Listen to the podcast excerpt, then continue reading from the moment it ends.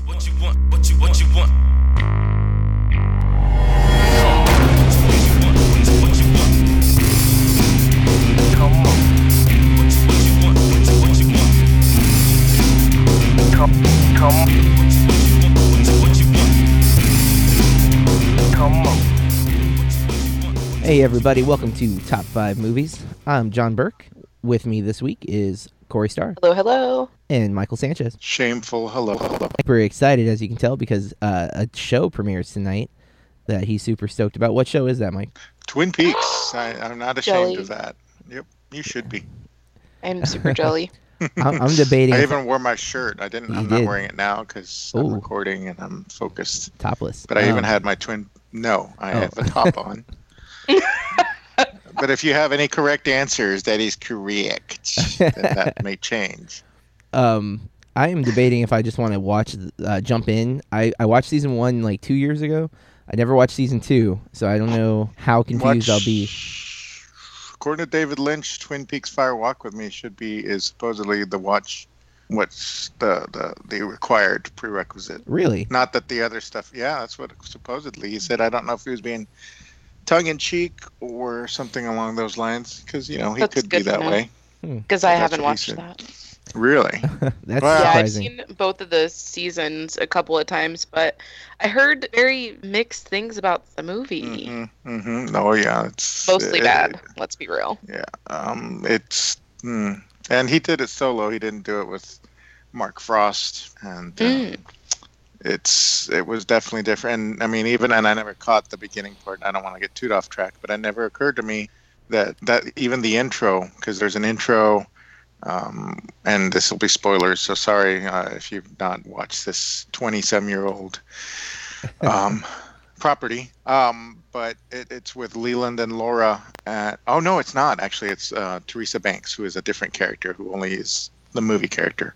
And there's an axe, a, sp- a s- spot where an axe goes through the TV, almost as if he's, you know, kind of a, little jab, jab at the television industry. Ah, okay. Mm. Whoa. So, yeah, it's. Uh, I'd never even thought of it, and then I'm like, yeah, that totally makes sense. Yeah. Well, it does premiere on Showtime tonight. I know. I think they were uh, doing a marathon on Showtime with the Mhm. old episodes. It's it's wrapping up right now as we're doing this. Yep. It was on my TV most of the day. Ah, well, um, want to before we get into our uh, topic this week, I wanted to quickly plug uh, our newest episode of Movie Club. Um, Corey and I watched Alien Resurrection in honor of our twentieth episode of Movie Club, and so we watched uh, a movie from twenty years ago, so approximately twenty years ago, ninety seven. And that's Alien Resurrection, um, and also because Alien Covenant came out, so that episode is live now. Um, and uh, this coming week, we are recording an episode of, about a, very small budgeted uh, indie film that's only available, from what I can tell, on Amazon uh, Prime Video called Distortion, a social media story. Um, uh, I somebody I don't remember exactly how I came in contact with this movie, but I talked to the director on Twitter a couple times, um, and I've been meaning to get to watching it. So we we decided to do it as an episode of Movie Club. Um, I actually just watched it before the recording of this podcast. Uh, I won't talk about it now, but we'll be talking about it on Movie Club this week. So if you want to check that film out, uh, it's on available on Amazon Prime for free if you have Prime, um, or it's available on Amazon Instant for three bucks to rent or two bucks. So just a heads up on that. Um, our topic this week, we're doing our top five movies that we're ashamed we love. Um, so these are movies that uh, I think our criteria is all a little different, but in some capacity, we are not proud of the fact that we like these movies. They're either often looked down upon, um, whether by critics or by fans, um, or maybe they just have a subject matter that we're not proud that we are supporting. Who knows exactly? But we'll be going through our top five uh, pretty much right now. Corey's going to be starting us off this week, but before we get to the movies, I thought I was starting. I thought it was Mike. I am that forgetful, guys. Mike is Oh starting this week, and then I'll be going last because that's where I belong. So, Oh no! uh, anyways, before we get to Mike, Corey, Spoiler warning! We're probably going to spoil some of these films for you. Some might be new, some might be old. So you can check out our list at burkereviews.com before, or if you don't care and you're like Mike, you can listen full steam ahead. So yeah, Mike is not afraid of spoilers, although he did regret having read spoilers about La La Land. So Yeah, that that that bit me but on Friday, but you know. Oh, uh, how many do you think you're gonna know Hmm. from mine or have watched, or how do we do this? Do we do it that you know or that you watch, or what? I think do? that we watched is the way to go for the for movies. So I'm gonna go. Uh, I'm concerned with this one. Um, I'm gonna go with one. yeah, I think I'm gonna match Corey with that, and just well, I guess we can't. So I'll, I'll go two, but I think Corey's gonna win. Oh, he did a dollar and one cent bid. Well, I mean, she's got the advantage though. She's got the dollar. I have the two dollars. so, um, it is uh unlikely because if these movies are movies you're ashamed of, and you watch some very you know scarce films or uh, infrequent films that I've even heard of, so the, the odds are not in our favor for sure. If we were playing Hunger Games, we would both be screwed. But. um, uh, before you give your list, Mike, do you have any criteria that you use? You want to like clarify? Uh, I just went with ones that, just in general, I don't offer up. As in, hey, everybody, I don't put it on my, you know, on my profile. I mean, I, I, I watched everything, all sorts of things, but these aren't ones that I fully advertise that are my films that I will, you know, I'm, I'm actually kind of, I'll bring them up. And this situation, well, you know, here we are. Uh, so I, I'm, that's why my hello was even shamed Yep. shameful because these are just you made you made me go there. Here we are.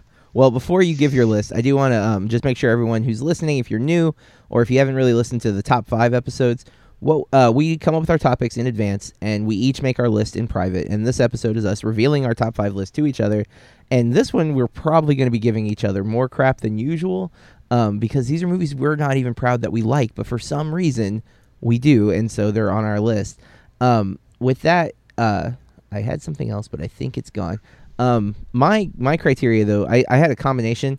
All of mine have a uh, smashed tomato on Rotten Tomato score, or I guess Rotten Tomatoes. They're you know the mashed up green ones.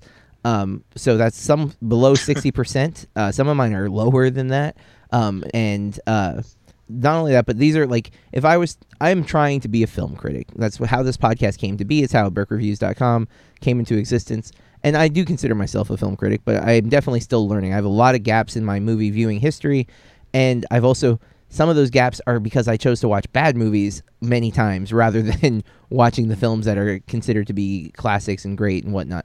So these are movies that I'm often ashamed to admit to other film lovers uh, that I either love or have seen even because I know I'll get scoffed at or you know looked down upon, and so it's it's like this is a coming clean moment for me. I'm I'm like, look guys, I like a lot of great movies, but I also like some really bad ones.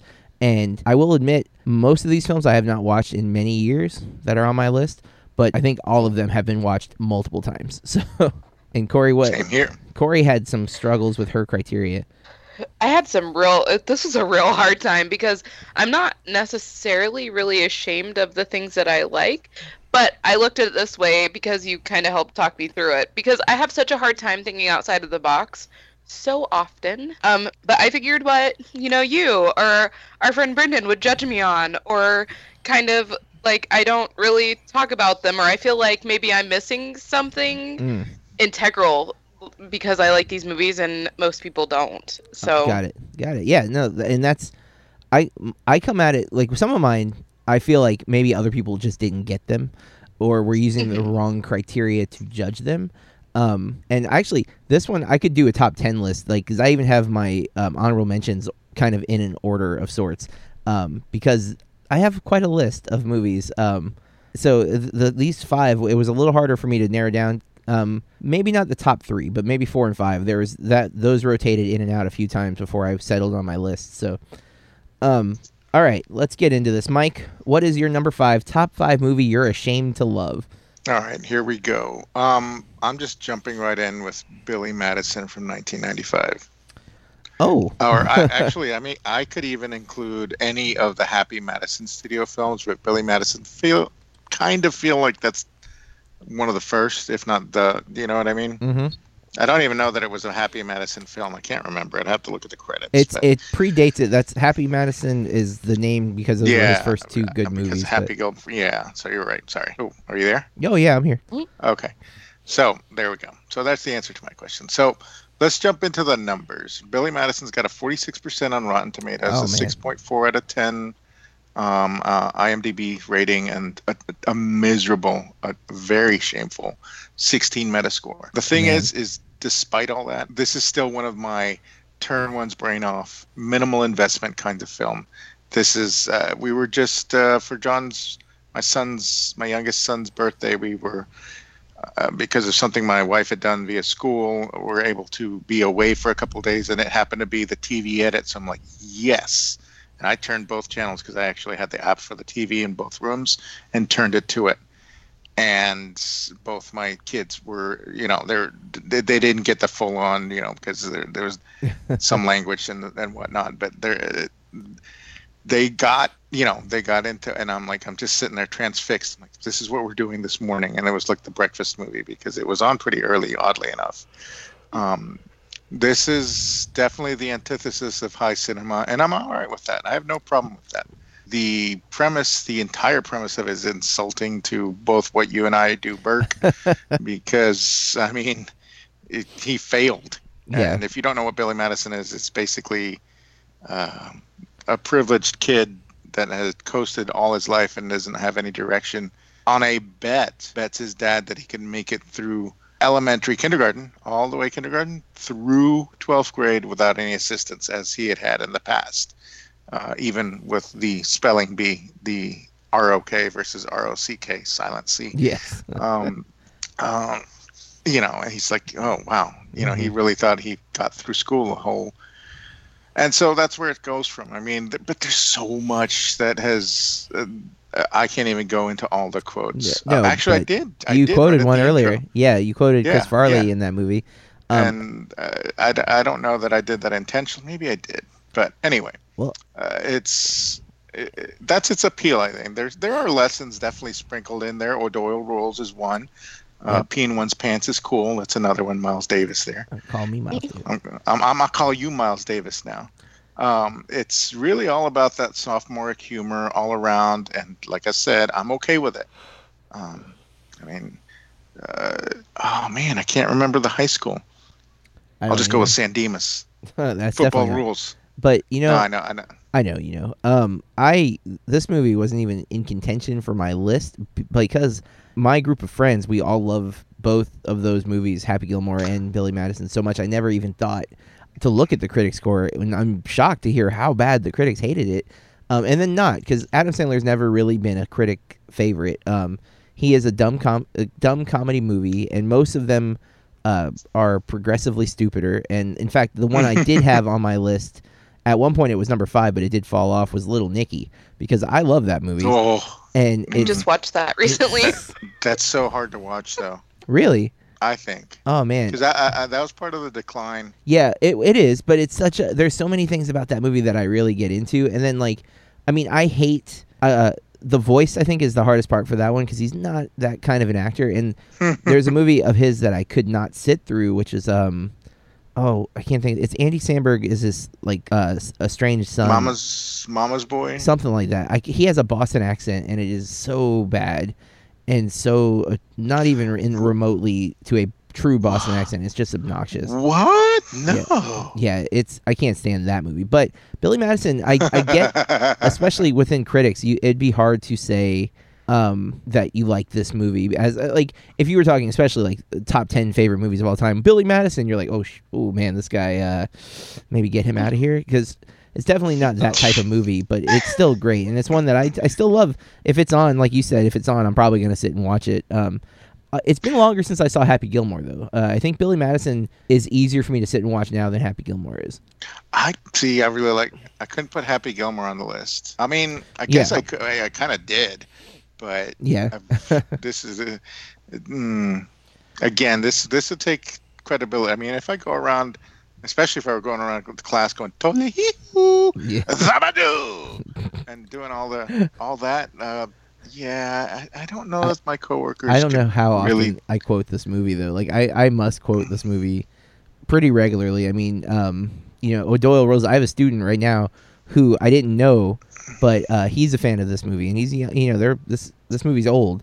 Um, he he did something in class, and he threw his hands up in the air, and all I could see was O'Doyle rules. Like he, it was like the the way he did it, and I was like, I started laughing. I was like, O'Doyle rules. He's like, Oh my god, you know that? I'm like, Oh my god, you know that? like. uh, it came out when I was in like middle school or high school. Like I don't, I saw this in the theater, mind you. Like that's the commitment to Adam Sandler because I was a Saturday Night Live fan of that that era. So when he started doing movies, the only one I think I've still never seen is um, what's the, the cruise ship one? I can't even think what it's called. now. Overboard, I think. Over. No. No, no, Overboard's the Kurt um, Russell movie. That's what I was thinking too, though, Corey. I was Yeah. thinking That, that one is so Um, slow because, like, my brother was a Adam Sandler. very big Adam Sandler fan, so he had to watch all of them, and that one was just Yeah. very. Well, let's I not think they did. They kind of reeled him in and trying to didn't. Oh, and that's my boy. I think is the one Mm-hmm. you were talking about. That's it, that's my boy. Uh, Where are we going? I'm looking for the one with the boat.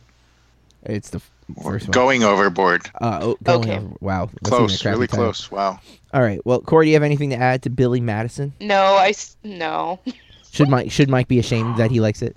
I'm not surprised. I wish I would have upped my number though. Hey, I Maybe just should have realized-. I've seen one of Mike's movies. Um. So, I know. It feels like it's been so long. no, I'm kidding. all right.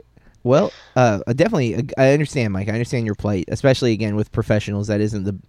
It's not a movie you think it's safe to say, like in the workplace, that that's one of your favorites or something like that. So, uh, Corey, You know, if I go for category names, you know, Yeah. my wife, comment, you know, all those. Yeah. oh, oh, and may God have mercy on your soul is one of my favorite lines in any movie ever. I love that. It's like a simple no would have been sufficient, but okay. At no, at no point did any of your answer. Yeah, exactly. Yep. I, I don't know how many times you have to agree as a teacher. There's been times where you want to say that exact monologue. I can't through my head. imagine. yeah, yeah. We don't my say it out loud. That's what makes us good teachers. But inside, Oh no. all right, uh, Corey, Okay. number five. need a moment to collect myself. Um, okay, so I I went way back to high school here. I was a big fan of Saturday Night Live through middle and high school, and I think it was the end of high school or you know a little later that I just kind of lost most of my interest in it. Um, they just pulled me back in with their musical guest. Thank you, JT. But I had to include 1998's A Night at the Roxbury. Oh God. Ooh, wow. I haven't seen it in a while, but God, I loved it in high school. Oh, and man. I actually didn't know until looking it up um, for this list that apparently Amy Heckerling is an uncredited director with this movie, which is kind of surprising. Um, I don't see why she would want to be associated with oh no! Um, and then I was actually thinking about this movie the other day for some odd reason. I don't know where that came from, but I was wondering whatever happened to Chris Kattan, Uh, he's popped in and Uh, out of he things. made he made a night at the Roxbury. So. yeah. and Well, then he's gone. he was on He a TV show movie. called The Middle um, for a while. Oh. Uh, he was a, not a regular character, but he worked with the lead female character of the show. Um, I, I've not watched the seasons regularly. I've seen uh, like you know rerun episodes on Lifetime or something like that. Um, it's, it's a funny sitcom. It's not great, but um, yeah, like, my, you know, I've been with my wife for almost uh 13 years. In January will be 13 years. And um, when we first got together, I was looking at uh, her movie collection, which was predominantly VHS because that's how long we've been together. Um, you know, we were still transferring into DVDs because we were poor, and uh, that movie, Night of the Roxburies, was in her collection, and it made me second guess what I was doing because Oh no!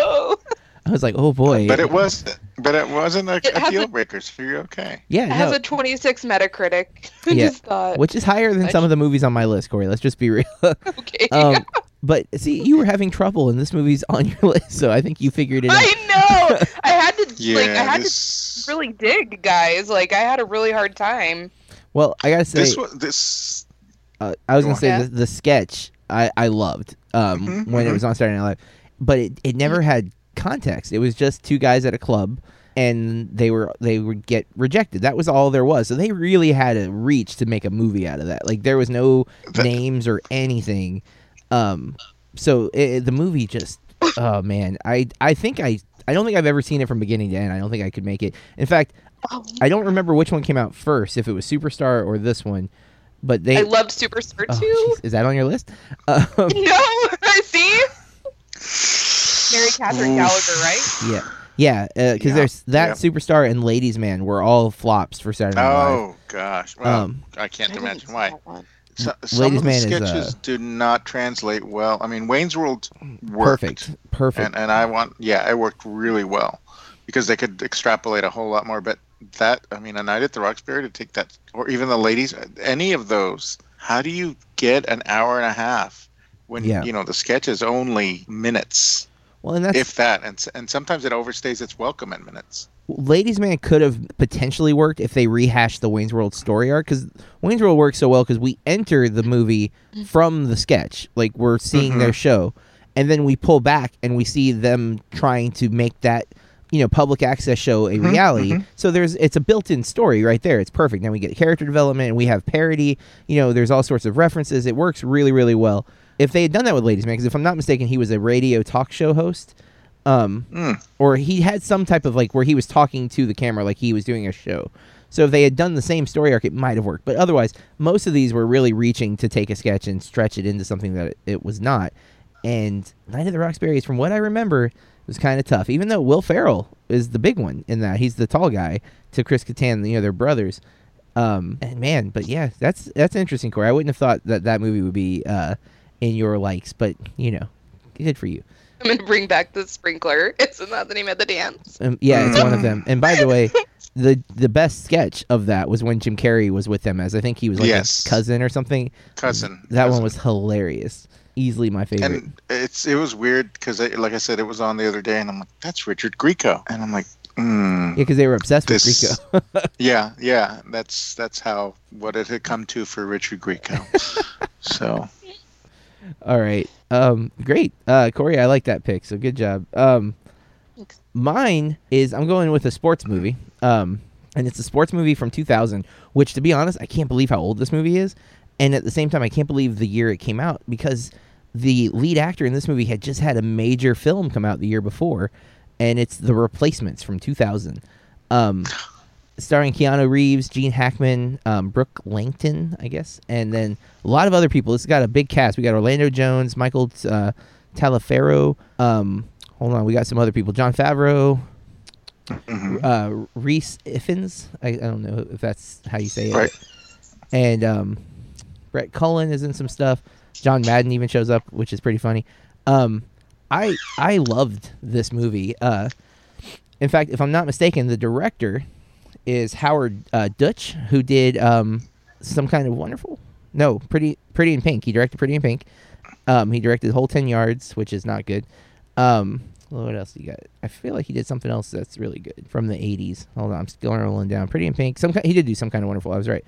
Um, and the Great Outdoors. wow, So he directed that, and then he does the replacements, which I think is severely underrated. It's got a 30 on Metacritic and I think a 41 on Rotten Tomatoes. Um, but I really connected with this movie so much so that there's a sequence um, when, if you're not familiar with it, uh, the the fake version of the NFL, it's just you know for the movie they couldn't get licensing.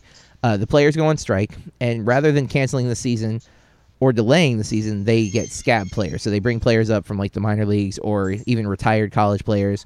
They bring them in to keep the, the season going. Hence the name of the movie, The Replacements. And Keanu Reeves is one of those replacements. Uh, I think Falco is his last name. I don't remember his first name, but um, he's a quarterback and he's brought in. And uh, you know you have kind of a major league vibe because you have all these players who really aren't good enough to be on the team, but they're all there. So you have like the rejects, and Jon Favreau is like an ex cop, and he's uh, real crazy, like former SWAT member, super funny in that movie, by the way. Um, and Falco, though, uh, I really like Keanu in this movie. I think this is one of his best performances. It, the character is it feels like it's written for him, so his his kind of lack of emotion works for the character rather than normal. Um, where it feels like you know when he's inferno. Um, that should be on your list, Corey. Uh, I can't. but um, uh, whoa, I'm playing football. but there's a moment in this movie where I actually I use this line all the time because uh, they're asking, "What are you afraid of?" Gene Hackman as the coach, which by the way, I, I love this performance from Gene Hackman. Um, what are you afraid of? And Falco says, "Quicksand." And Orlando Jones starts to respond, "Oh, that's a scary mother. You just be walking and all of a sudden you." Fa-. And Hackman's like, "That's I don't think that's what he means." And he's like, "What does he mean, Coach?" He's like, "Why don't you ask him?" And he responds like, "Quicksand." It's like when everything's going really well and you're not worried, everything seems like it's going fine, and then you make a mistake and then you make another mistake and another mistake and you're in your own head and you're you're afraid and you don't think you can do it anymore you're trapped like quicksand and everyone in the room kind of gets somber and like the realization of this being how it works. When you're everything's going well, you feel great, but the second mistakes start to pile up, you start to doubt yourself and you start to fall deeper and deeper into it. And I think that's a really great example for life, and that's why you know in a movie that's essentially a comedy and there's some really silly parts and there's some you know goofy moments. It worked for me, and it, I I don't know how many times I've watched this. It was at a point where if it was on TV, I was going to sit and watch it. Um, and I do have uh, there's a soft spot in my heart for um, sports comedies, as I've already mentioned, Major League being a favorite f- film of mine. Um, and I considered putting Major League 2 in this list. And then I thought about the replacements. Because when I, you list the actors, yes, there's some good name, there's some big name actors, but Keanu doesn't usually get any respect. Um, this was one year after The Matrix, so more than likely he was ri- filming this while The Matrix was doing its thing in the theater. Because I, I didn't realize how old this movie was, but um, if you like football movies and you've never seen it, I recommend it. It is a comedy, remember that, and there's some really ridiculous parts where like they flip his truck over and then They're co- yeah. it's but it's it just works. Um, I, I enjoy the movie. It's one that I've seen, but and uh, Howard Deutch is married to um, oh my god, my brain has gone completely dead. The the girl from Back to the Future that I just saw in person that now I cannot. Lea think- Thompson. Thank you, Lea Thompson, and she made a joke about him because she's in Lucas, right? Um, Mm-mm. what f- football movie is she in from the '80s? She's in something of a football movie from the '80s. I cannot think of what it is. Was she in Lucas? I would have remembered her in Lucas. if she's not in Lucas, it's another movie. But she said like um her husband, she teases her husband all the time because her football movie did better than his football movie. Oh, and Ooh. uh, and I was like, what football movie did he do? And that's when I was like, oh, it's The Replacements. That's great. Um, so that's my number five. I wouldn't say that I would be ashamed of this one. Um, I, I'm not a big sports person, but this was one that I would agree I could sit and watch. hmm And it, you'll see it every once in a while on on on cable, uh, late and Yeah. the, just Oddly enough, CMT plays this movie, or at least they used to. This used to show up on the Country Channel like all the time. I don't know why. I don't know what about this film was appealing to them, other than like the team is red, white, and blue, and uh, but I don't, I don't know. It just I remember yeah. watching. They, it well, they make some odd picks on CMT They as do. far as what they program sometimes, and but sometimes I want to watch it and it's not included in the package that we have, which is very odd. Fix that, Xfinity. First world problems. Well, remember though, uh, yeah, I had a ad. It's in, you know what CMT's included in a sports package. Believe it or not, um, if I'm not mistaken, I think that's what I'm paying for. Why? See, that don't is it just make because it's football? Good old American fun. I, It might be. It might be. But um, you know, like I said, my picks are predominantly if, like if I was talking to film critics, this would be one I wouldn't throw out as like, oh, I love the like if they're like, oh, Rudy is such a great movie. Like, ah, have you seen the replacements? Like, I wouldn't. I've, ne- I've never seen Rudy though. I- it's a- but that's so weird. Another Jon Favreau one. Yeah, it is. Uh, Fav- Favreau shows up in a lot of stuff too. Like it's easy to overlook. You know, I just thought of another movie I wish I had put on my list. Um, that has Jon Favreau in it. Dang it. Um, but Hmm. um, anyways, I'll get I'll throw that in as an honorable mention since I didn't think about it till right now. But um, the replacements. Uh, it's one. Again, it's number five. It's not like it's my number one, so I'm not the most embarrassed about it. But it's not one I throw out there as a film that I, I really enjoy. In fact, I haven't seen it in a while, and I don't even own it. Um, but I did I do like that movie a lot. Like easily have seen it dozens and dozens of times, w- up there with I- the major league. So Yeah, I don't know that. Yeah, it's that that would make a nice double feature, very s Mhm. similar in theme and uh, Tone. I don't know that I would be ashamed of it. yeah, well, I like it. I almost put Major League I- too, um, because I think that one gets hated. That one. Hmm. and I like that one. Uh, I like that one a uh, lot. you know, uh, I'm taking a guess at the football movie that Lea Thompson. This is the only one I could find. All the right moves That must be it. She- That's probably it. with Tom Cruise way back in the day. Yes, that's definitely it. That's I remember her talking about Tom Cruise. Okay, there you go. Okay, and then according to the trivia on IMDb, I was looking for the the Shane Falco. Well, not so much Shane Falco Shane as Falco. much as uh, Tom Cruise was offered. Tom Cruise, Keanu Reeves Ah. was offered a tryout with the Baltimore Ravens during filming. Wow, Isn't that crazy? that's super crazy, man. All right, well, uh, Mike, we're back to you. We're at your number four. Um, unless Corey, you have anything to add to the replacement? No, I also just didn't feel like that. Uh, I Oh. can see where you're coming from, maybe with like film critics, but I believe my mom and my brother love that movie. Not that they're really big film people, but I remember hearing a lot, not a lot, but other people that love that movie too. So Are they, are they big CMT fans? they love CMT. just kidding. Well, then there's definitely going to be some movies that I could have replaced it with. Ironically enough, so oh, you got a replacement for Oh. the replacements. number Man. four, Mike, what you got? All right, I'm prefacing my selection by going, What? No. Oh wait, whoa. Our old friend Scooby-Doo? Mark Mark Oh. Wahlberg is going to make an appearance on our list, and the film is 1996's Fear. Oh, So let's let's look at Oh. the numbers. 39% on Rotten Tomatoes, 6.2 out of 10 on the IMDb. It's got a fair Metascore at 51. So what's the bad? Because they're uh, okay. Well, Isn't that the one with Reese? Reese Witherspoon, Mark Mhm. Wahlberg, William Petersen, Alyssa Milano uh, are the four names that come to mind right off the top of the bat. Um, but all right, we'll get to them. We'll get to them. It's it dives into what, and I think you'll agree with me, Burke. What the fa- the fear that all fathers of daughters have, the bad boyfriend. mhm. But not only that, I mean, I'm going to steal and borrow from MST3K. He's not just bad; he's bad, bad, bad. I mean, bad, wrong. He's badong even. Um, let's just go with some of the absurdities. There's an uh, absolutely in, insane roller coaster, and I'll do these little air quotes, so I have to announce it because you cannot see them. Love scene Mhm. awkward in so many ways. Uh, there's chest thumping that Mock does to implicate um, Reese Witherspoon's father, played by William Petersen, as having abused or beaten him up. Um, Alyssa Milano, going back to the cast, and that's why I was actually going to name him. She plays uh, Reese Witherspoon's character's Nicole's best friend, which I don't think she knows what that word means because she kind of has a liaison with him. There's a whole scene where he lit uh, Mark Wahlberg's character lifts Alyssa Milano over his shoulder, very caveman like, smacks her on the bo- uh, on the bottom, and go. They go upstairs, and she she's privy to it all. And then he's like, "What? No," you know, kind of like that. Pretty much. I mean, he could do the whole film that way. Um, there, uh, there's there's the horrific treatment of the family German Shepherd.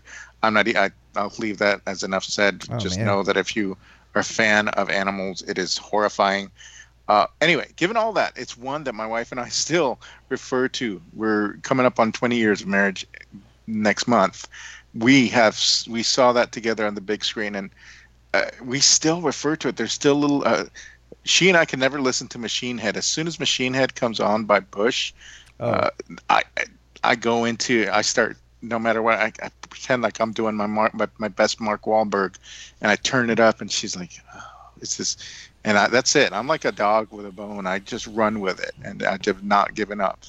So uh, same thing um, because in that absurd um, roller coaster love scene, which uh, I- mm, I just so awkward. The Sundays uh, from Britain they do a cover of the Rolling Stones' "Wild Horses." I can never listen to that song the same way because I'm always going to associate it with fear. How they even got on that soundtrack, I don't even know because it doesn't even fit with their catalog. They're very folksy, very. If you don't know their work, that just does not match fear. I guess that's uh, that's when you're part of a big label, uh, then you probably get associated with certain film, and the deals are made for you, I guess, without much of a choice.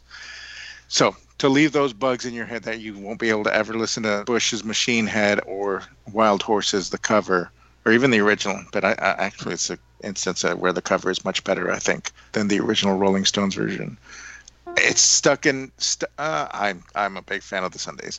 Um, it's stuck Yeah. in my head and my psyche, and enough that again, though, given who it is, because you know I like to make fun, and that was one of the best parts of seeing Doug Loves Movies live Yep. when we saw him and The Mark Wahlberg. Mark Wahlberg, the, the guy, not real. yeah, Wahlberg, it's but, not you really know, him. uh, but it's just so that made that was it was already fun to begin with, but that even added the extra icing on the cake, so to speak, or Well, donut. I I've never seen. I've never seen Fear. Um, I remember my cousins. I think liked it when we were in high school, and I never had an interest in it. Um, I think because And that's okay. You're a better person for it. yeah, I've heard references to the uh, roller coaster scene though. Um, and yeah, uh, I think that was my before I had seen a film with Mark Wahlberg that I liked because I I like The Big Hit, which I also probably could have put on this list now that I think about it. That's that's not too bad. Yeah. not too bad. Um, and I, but I think before that, I didn't take him seriously because he was one. My cousins were big New Kids on the Block fans when we were kids, so I knew he was a Wahlberg, and I knew of Donnie Wahlberg, and also he was Marky Mark and the Funky Bunch. Um, so I was like, yeah, right. I'm not watching a stupid movie with that guy. Um, so I think that's why I didn't see Fear, but I'm not sure. But Corey, have you ever seen Fear? I have. I used that's to two. watch. Two for two. Yeah, damn it, darn it, sorry. um, It's okay. I should have thought better about this list. I know. Um, I have seen it quite a few times. You younger than I should have been when I saw it, and I remember some of the um, scenes. I remember was it the dad found something in her room? I Oh, don't- possibly. The, Yeah, the contra- I like- contraceptives. Yes, like I remember that stuff, but first I'm not remembering like the roller coaster scene Oh, you guys keep referencing and really? stuff like that. so- oh, that that's Yeah. how much it, it hit you It's in the been head. a It's long like, ugh. time since I've seen it. Um, and my mom, I think my mom liked it, and my mom let us watch it. So I don't know, but yeah, Your mom. yeah. Parent of the year. Uh, okay. Well, I mean, I I know I like to make fun because uh, there's some Mark Wahlberg films that are amazing. I, I am a huge The Other Guys fan, Yeah, me too. uh, and and I don't know that I'm ashamed of that. I'm okay with I'm with not. it. Um, Boogie Nights was whoa. It's like that's just crazy. Which again, going back to Twin Peaks because Heather Graham is on Twin Peaks. Uh, it's just so you know. But this one just I'm not going around saying, hey. You know that one with the abusive boyfriend who's crazy? That's awesome. You need to watch that. Yeah, hmm and that of course the roller coaster scene I think too makes it the fact that we can't even say what Mm. happens because we're Yeah. we're worried about our content. um, Oh, like I mean, because it it's not it's yeah uh definitely one to not talk about it with everybody. You know what I mean? So I could see that being a, a type of shame. Um, all right, I am ashamed. let's go to Corey's number four. my number four ha- is from 2004, and it has a whopping 44 on Metacritic. Um, I'm not really ashamed that I like it, but I know that most people don't like it. Get ready. Um, M Night Shyamalan's The Village. Oh well, crap. Oh. I also Yeah. like this. I know that you like it. I and it's like I people try to talk about things that don't make sense and there's no way this could happen and blah blah blah blah blah. And I don't even care. I, I don't like with with the most part when people use that argument for a movie like oh that can't happen. Like it's a movie. Like Yeah. most movies can't happen. That doesn't mean they're not entertaining or good. However I have to I will admit when I rewatched The Village not too long ago it's not as good as I remember. Like not necessarily the story but the acting. I I really thought some of the performances were not as strong as I had memories of them being I still think it's a good movie though I don't think it's I- the fact that people hated it, I think, was more because they wanted what was advertised, and that was maybe hmm. the first bait and switch trailer I can remember. Uh, Well, and it's tough given that he had such good films to begin with, and with those mm-hmm. twists that he had, Yep. to take that and you know now this is his trademark. How do you continue with that? And I think f- people felt cheated and let down. I really did enjoy this. I I enjoyed the twist. yeah Me too. um yeah oh yeah I I, I this one and going back to I think didn't we just yeah we just had this conversation at lunch. Yeah. I feel not only are Split and Unbreakable spoilers Big spoiler. uh, Spring uh, are connected, but I feel like everything besides the Last Airbender, although there might be a case that they're all in the Shyamalan universe. A shared universe. A Signs is still the one I have the most trouble. Um, Uh, well, I could see that one being separate because it's not the Philadelphia, but you know what I mean. yeah. I mean, it could even Uh, it could be like in the future or something that the aliens will come down. True. I suppose. Um, but I mean, I or could see or that. that would be another villain that the Dunn and any other you know pa- uh, super powered humans will have to deal with. But Because I mean, you could definitely I- argue that Haley Joel Osment's uh, ability to see dead people is a superpower. Um, Mhm. Thus, uh, yeah, it's definitely feasible. Um, I don't, Lady in the Uh, Water, I don't remember well enough to even try. I feel like I need to give it another chance, but we saw that one in theaters and I Mhm. that's where he lost me. And yeah. I mean, I feel like I need to give it another chance though. But I love the village. but I, I would say, uh, not to, I didn't mean to cut you off, Corey, but uh, I'm No. thinking like for you to be ashamed. I think pre-split, um, I think a lot of us were Mhm, ashamed to admit mhm. we like any M Night Shyamalan movie except for Sixth Sense and Unbreakable, um, because he had well, become well, so. even let's say pre the visit because I think that was his upward. and yeah. I liked the visit and I know so that did we. So did we. I, thought did. that John didn't. I don't like the kid. I don't like the boy in Okay, the movie. The boy. I thought you Okay. didn't like the twist either. I I saw it coming. I saw it coming a mile away. Mm-hmm. Um, and I do feel like basic adulting is left out in order to make that twist happen. That's me if I was a mom though, John. Are you? Parent There's Pictures no of my pictures of your grandparents anywhere anywhere that your kids would have seen. Like there's nowhere you wouldn't think to hey hey kids, here's who's picking you up. Like not once, not once, Corey. Seriously, once. That I that it. Let's go back to the. It's a movie. I, I agree because my kids have only only have a precursory knowledge of their grandparents on my side of their family. yes. There's no way that would have happened with Rachel's side of the family. With they would have known. But I know that even as little as they were, they're even now they're like, hey, whatever happened to those people? Because we just don't see my side of the family a Yeah. whole lot. Sad, sad to say, but they do have this kind of a. There's no mistaking. There's a relation with with their their grandma on my side. Although I do think she might be a little crazy, like these grandparents. Uh-oh. Ooh. Yep. Maybe that's why I don't send them down there. But uh, but I I didn't hate the visit. I didn't love it as much as I like Split though. I really like Split quite a bit, um, particularly McAvoy in that movie. Um, Oh, just mm, I'm so glad I finally finally watched it. I can see the Village being uh, ashamed for that reason. And again, because there are a lot of people who, when you say I like the Village, if they've seen it, they're going to be like, "Oh, you like that?" kind of thing. So definitely one that, and it's not one I'm willing to fight for. Really, you know what I mean? Like there are some movies that I will be like, "No, you're just wrong. I don't care." That you don't like it, you're the you're the one at fault here. The village, I'm more like, oh, maybe it's me, maybe it's me that's off. Um, I'm, I'm not saying you are, but that's how I. That's why I can see this being on your list because I I feel that way. It's I, I'll argue a little with for that one because I do like that one, but um, it's not one that I will like you know get into a heated discussion that someone is wrong over. yeah, more like I would, you know, expect to be verbally abused. but I Yeah. like it actually. hmm And so that Wouldn't that's a stand type of shame. chance. Um, all right. Wow. See, Roger Ebert, this is on his most hated list. So Oh wow. he must have had, yeah. According to the Yeah. trivia, I didn't despise this movie. I really got into it. The end, we're like, oh. Again, though, I think tying back to the universe, the reason they made their own village is because of all the evil they started seeing, the Mr. Glass events, all that stuff. Mm, See, do you Yeah. see? I, I think I could do it. he's he's very limit. He's I think he's limited himself. Come on, Charlemagne, you got to talk to me. We got we can make this. All right. So my next movie, my number four, um, it's on this list because there's a there, for two reasons. It is a dumb comedy, but two, I tend to not let people know that I find pot comedies funny. Um, Oh, um, because I want to talk to Samson. uh, it's not it's not half baked. No way. I'm not ashamed of that movie. Oh. I don't think I, that one's got too much um, respect within my friend group. This movie, Oh, I don't even know how I came across it, except that I was um, really I've always been into rap music to some degree. Like I'm not always a fan of it, Oh, um, but I went with uh, 2001's How High, starring Method Man and Redman, um, which has a Metacritic score of 29 and a flick uh, Rotten Tomato score of 27. Um, oh, I- the, let's let's start with the premise. These two guys, uh, their friend dies, um, and they take his ashes and make a strain of marijuana with his ashes in the soil.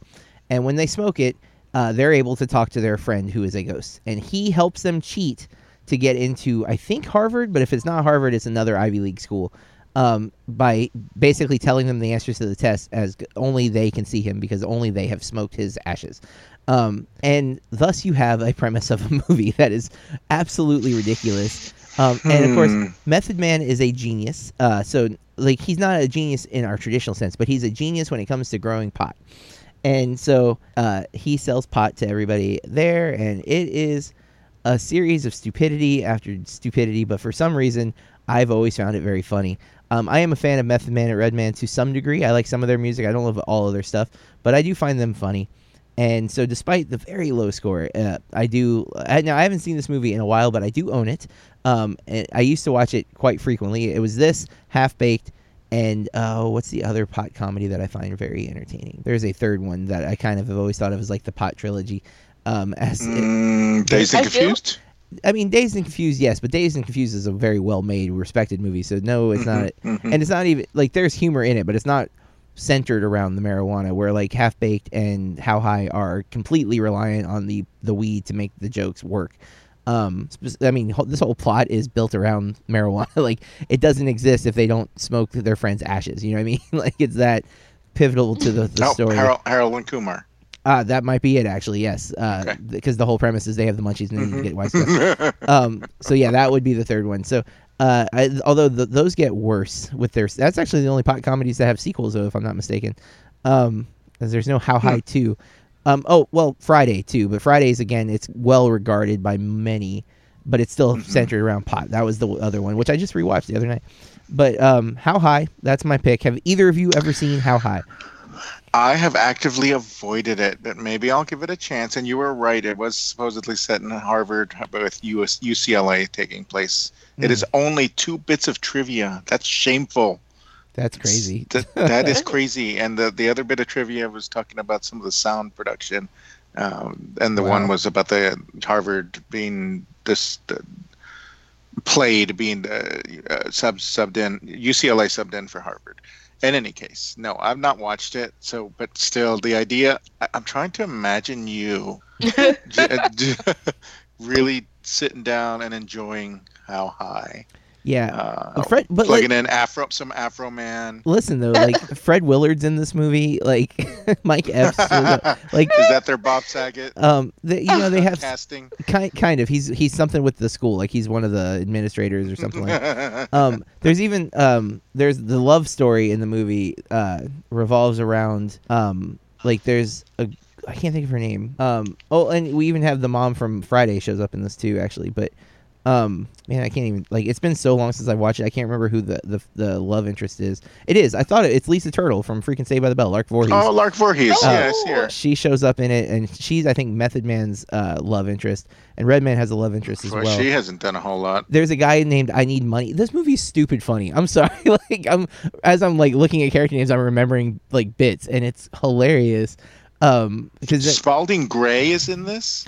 I'm telling you, dude, Wow. it's it's a surprise movie that you wouldn't necessarily think would be funny, but it is. And um, there's even there's some commentary on like uh, there's uh, um, I can't say his name, Abba Baba Tunde. Obba Babatunde. Um, he plays a um, he's I think he's the dean of Harvard. So obviously he's African American, and he but he is portrayed as this like you know privileged white guy, even though he's not. Like, and that's kind of there's they play He's on like that. Uncle Uncle uh, what you call it from Fresh Prince. Yes, and but as the movie goes on, he starts to get a little more like his the street side of him shows up, and that this is not you know I'm not making this up. That's the character that they develop in the movie, and it's it's ridiculous and it's just stupid and it's enjoyable. It's one I don't even remember how I came across this movie. Um, I just I know I own it. It's sitting. I can see it right here on my shelf as I'm looking over. Um, so it's still here. I, I won't say it, but you need to scroll down whenever you get a chance to see Patrice Fisher's character's name or how she's okay. credited in Oh, this. She's looking. further down on the list. You'll see that. Garrett Morris from Saturday Night Live is in this. Um, It's got a cast. Yeah, it does. It's Oh, got jeez. a cast. So ma- maybe I'll have to. We'll have to make a. a, a, a herb trilogy night of some sort, but I, I vote for Dazed and Confused in there somewhere. Yep, and I got to say, uh, the director is um, Jesse Dylan, and uh, I've n- I've never heard of his name before, but I'm looking at his movies and I've seen several.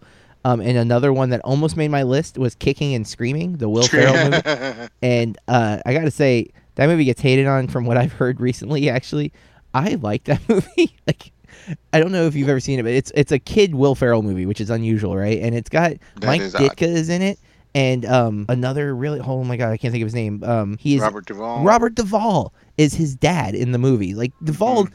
is a you know he's in The Godfather for the love of goodness. This guy is a great actor. Some- and Mike Ditka.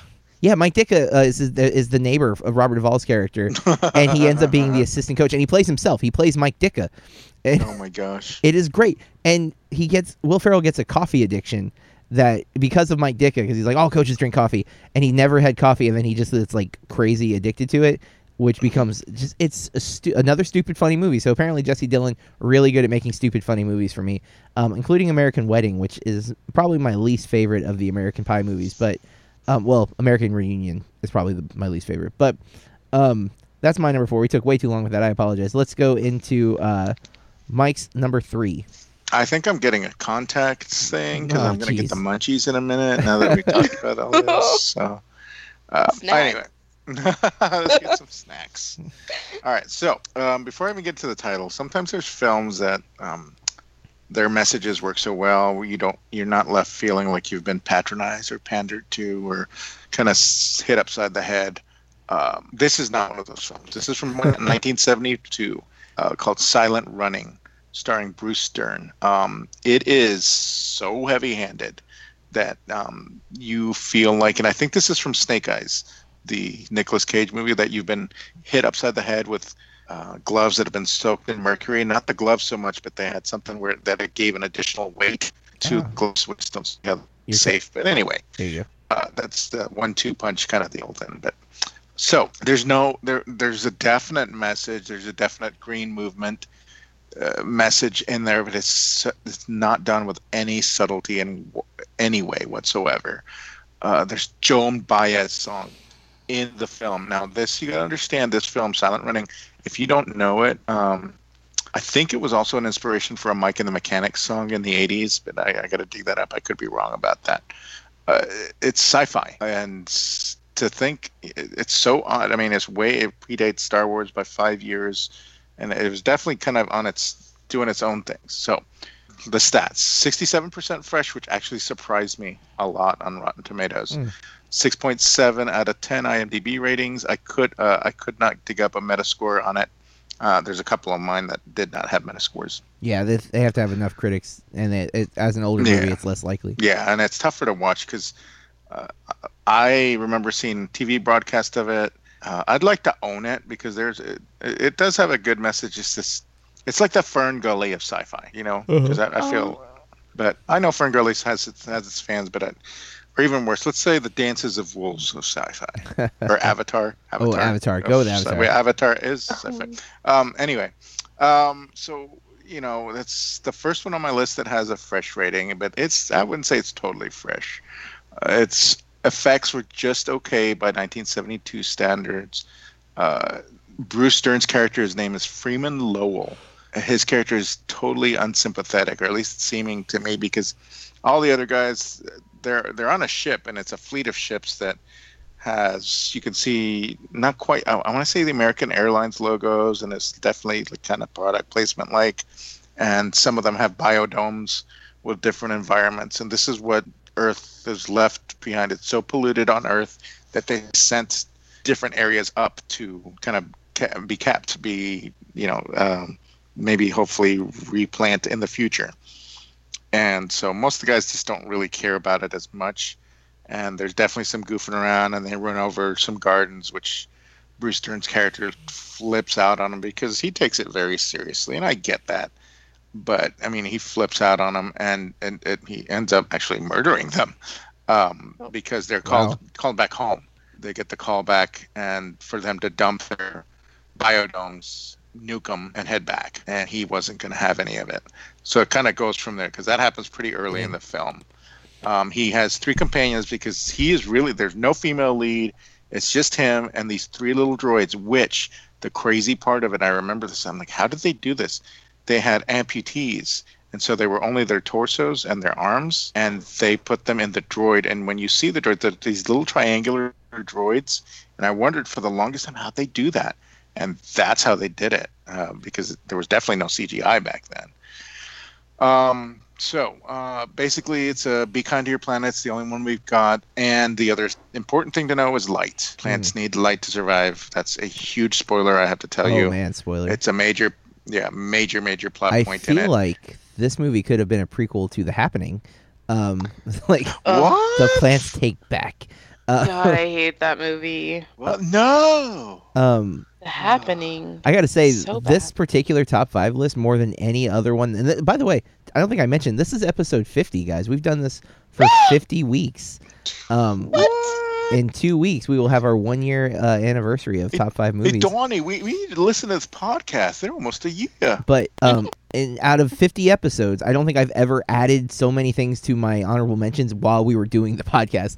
I just thought of three movies because of a, a phrase you said in this last uh, pick. I won't say what they are yet, but I just I was like, holy crap! How did I not think of those movies that I like a whole lot that I know I don't want people? So um, I know. I, I really do love this one. I just don't bring it up one because nobody will know. There's no. It's like uh, I'd be. It'd be like uh, Mr. Spock and Dr. McCoy trying to talk about death. They they'd have no reference point. I don't think I'm. I don't know anyone else that has seen this. Uh, man, I, I've never heard of it. That's for sure. Um, all right, uh, and Corey, I assume you also have not seen this movie. Yeah. I assume haven't seen correct, it. and Mike assumes correct this time because he doesn't expect us to know this one. So, all right, let's go uh, over to Corey for her number three. Dun dun dun. Okay, my number three is from 2001, and it has a whopping Metacritic score of 20. Oh, yeah, this might be the lowest one actually. I'm looking over. Um, my number Joe one Dirt. is lowest. Oh No, God, I love Joe Dirt. we just had a Joe I Dirt uh, interaction the other day. I do too. And um, so I I like David Spade a lot. I've kind of lost track of him. Um, He's had a pretty solid career other than his Adam Sandler stuff. Yeah, and um, I like follow his Instagram and stuff, and um, so I see that he's still working and stuff, but I just haven't kept up with him, and I just remember being really sad when Chris Farley died because they worked together so Hmm. frequently, and I didn't know, you know, um, what would be happening there. But I love Joe Dirt. Um, I don't even know what to say. It's ridiculous. Some of my favorite Christopher Walken mullet. quotes come from this movie. Like I love. "Is your mother sew? Bang! Get her so that. like, it's so stupid. and somehow he lands this really beautiful girl and then he thinks it's his cousin it's just so Oh. ridiculous Uh, um it's Jamie. What? It's Jamie. I can't think of her last name. It's Jamie something. Um, Presley? i want to say I think presley, it's Presley. but I- Yeah, that's what I was thinking too. But it doesn't sound right because I was like, I was thinking Jason Priestley, and that's Priestley, not Presley. So it must be Presley.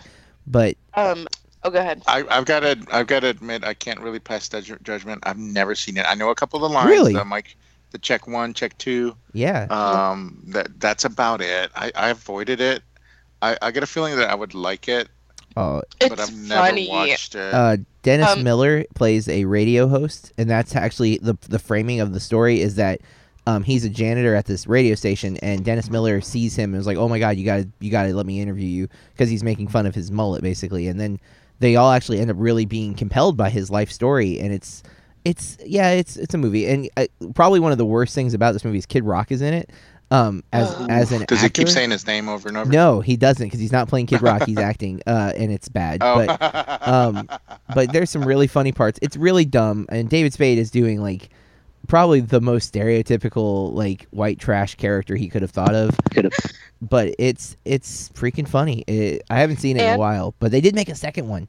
they did it came out in 2015 and i was going to mention that it's called beautiful loser and it wasn't as good as joe dirt but it wasn't as bad as i was expecting you know 14 years later and I believe it came out through Crackle, which is another streaming service that at the time I Mhm. think Adam Sandler had a contract with, because I think it's a Happy Madison production if I'm not mistaken. So Um, I would imagine. yeah, but first one, I I and, but I agree, Corey. This isn't one I brag about knowing, even though I I quote this movie way too often. Like there's a the one guy who's in a lot of the Sandler flicks. Um, he's he's reprising his character from Waterboy actually, where he speaks with that like really incomprehensible speech, and he's like, Oh, home, yep. he says, "Home is where you make it," and he's like, "You like to see homos naked?" And he's like, "No, no, no, no, home is where you make it."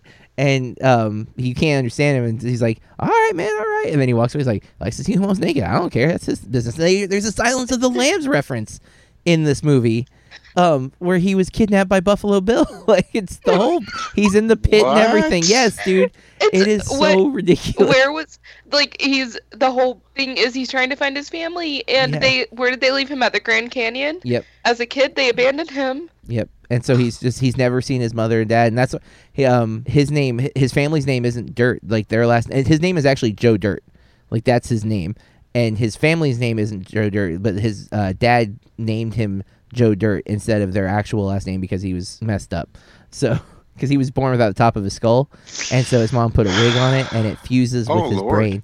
That's why he has a permanent mullet. It's it's so stupid, but it's so funny. Um, I can't And believe I I know pulling for him the whole time yeah, you are because it's it's such a like underdog story. You're just like, oh my god, something please go right for this guy. like, he's so nice God. yeah. Oh man, there's so many Ugh. things I quote from that freaking movie, and I I know it because it used to be, they used to play it on Comedy Central like all the time, and I if it was on, I would just have it on while I was like doing homework and stuff. So I I know this movie very well. Um. All right, let's move on from Joe Dirt into my number three, and I'm gonna do a little prefacing with mine. I went through a big fan of martial art movies when I was in like middle school and high school. And so while I was making this list, I was pulling up old old uh, kung fu or even not even kung fu movies, just martial art movies that were pretty bad, but I loved. Like one, this is not my number three. These are just a few like precursors that I could have picked for my number three. Um, the Last Dragon, which uh, has a character named Bruce Leroy. So it was like a black exploitation film. Uh, Sho'nuff was um, the villain in the movie, and I used to watch it all the time. Um, there's a movie called Only the Strong, which was Dangerous Minds meets Capoeira. Um, so a guy is brought into a troubled high school and uh, to help you know bring these kids who are like gangbangers out of it. Mm, He does that by teaching them the Brazilian martial arts uh, dance capoeira, and uh, it's the guy who is the lead is now um, he was the I can't think of what the term was, but on uh, Iron Chef America, he was the the main like Oh my gosh, the guy- yeah, I know who you're talking about. uh, Mark Dacascos, I think is his name. Um, uh, and yeah, so those movies were were uh, potential. And one more before I say my actual number three was Rapid Fire with uh, which is like the only other Brandon Lee whoa, movie. whoa, whoa, whoa! Whoa, don't no. That one's that one. Do not be ashamed of Brandon But- Lee. Some people are critically against that movie though, and that's where it comes from. But my movie So that they I don't have pick, sense. Um, it has a 58 on Metas- Metacritic and it has a 34 though on Rotten Tomato, um, which is that's a huge difference between those two ratings. But um, is not only is this a bad martial art movie in many people's eyes, or at least not necessarily the martial arts are bad, but the movie itself is kind of silly and ridiculous. But it's also one of the first video game movies that I remember, and this is 1995's Mortal Kombat. Um, I I remember seeing this in the theater opening weekend, and the New Line Cinema logo coming on, and you hear uh, I think it was Scorpion, get over here, and the crowd erupted because we were all huge Mortal Kombat fans. Um, I love this game. I've been talking about this game a lot lately because I'm playing Injustice 2 right now. And so uh, I'm all about the Mortal Kombat games. I've played all of them. I've owned all of them, and um, I, I used to play them in the arcade every week. And so when this movie came out, there was so much ex- excitement. And I still, it's funny because I hear people talk about how bad it is, and I'm just like, I love that movie still. Like um, Christopher Lambert, who is most famous as the Highlander. You have R- Robin Shou, who is Liu Kang, who is then later in Beverly Hills Ninja with Chris Farley. Um, Linden Ashby, Ashby as Johnny Cage, which he had a TV series after this movie where he was like a spy, and I loved it and recorded it, and they only did like three episodes and it got canceled. But I was because I was such a fan of him from this movie. Um, then you have Bridgette Wilson uh, Sampras, who this is her second movie on this top five, by the way, um, as Sonya Blade because she's in Billy Madison. Uh, you know, it's it's a movie. You get Scorpion, you get Sub Zero, you get some really cool fight scenes. But the premise, I think, to movie critics especially, feels stupid. But if you're a game fan, this is one of the truest video game adaptations that exists. I mean, and keep in mind, there was no real story in Mortal Kombat because it was the old school fighting system where you had a tier and you would start at the bottom and you'd work your way to the boss. And there was some loose story of like this character's from this clan and he's here to prove himself in Mortal Kombat. But to turn that into a movie was a bit of a challenge and I felt like they did a pretty solid job. It's not perfect. There's definitely things where like why did they bring this guy art into the movie all of a sudden?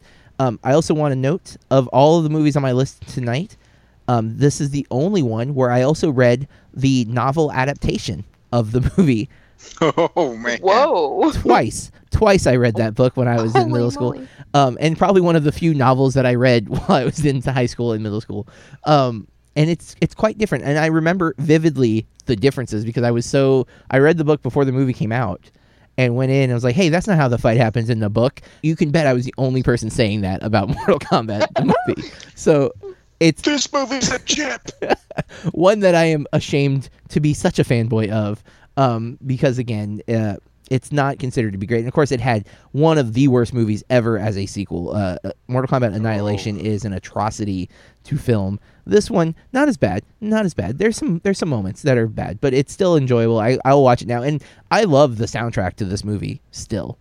Um, and I was a martial artist when I was in high school. I took I, I'm a red black tip in Taekwondo before I quit, and there were many many a training sessions p- put to the soundtrack of this movie. So lots of things to be ashamed of with this film for me.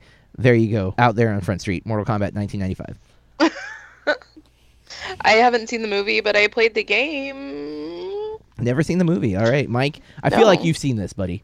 Well, we just watched it, my son and I, Ah. over the last couple of weeks, and he proceeded. Hey, um, there's another one of this. It's, mm, No, I tried to no, talk there's him out not. of it. He was, and No. he wasn't having it. I'm like, no, please, no. I'm like, all right, well, you know. Well, one, Christopher Lambert's seen- not in it.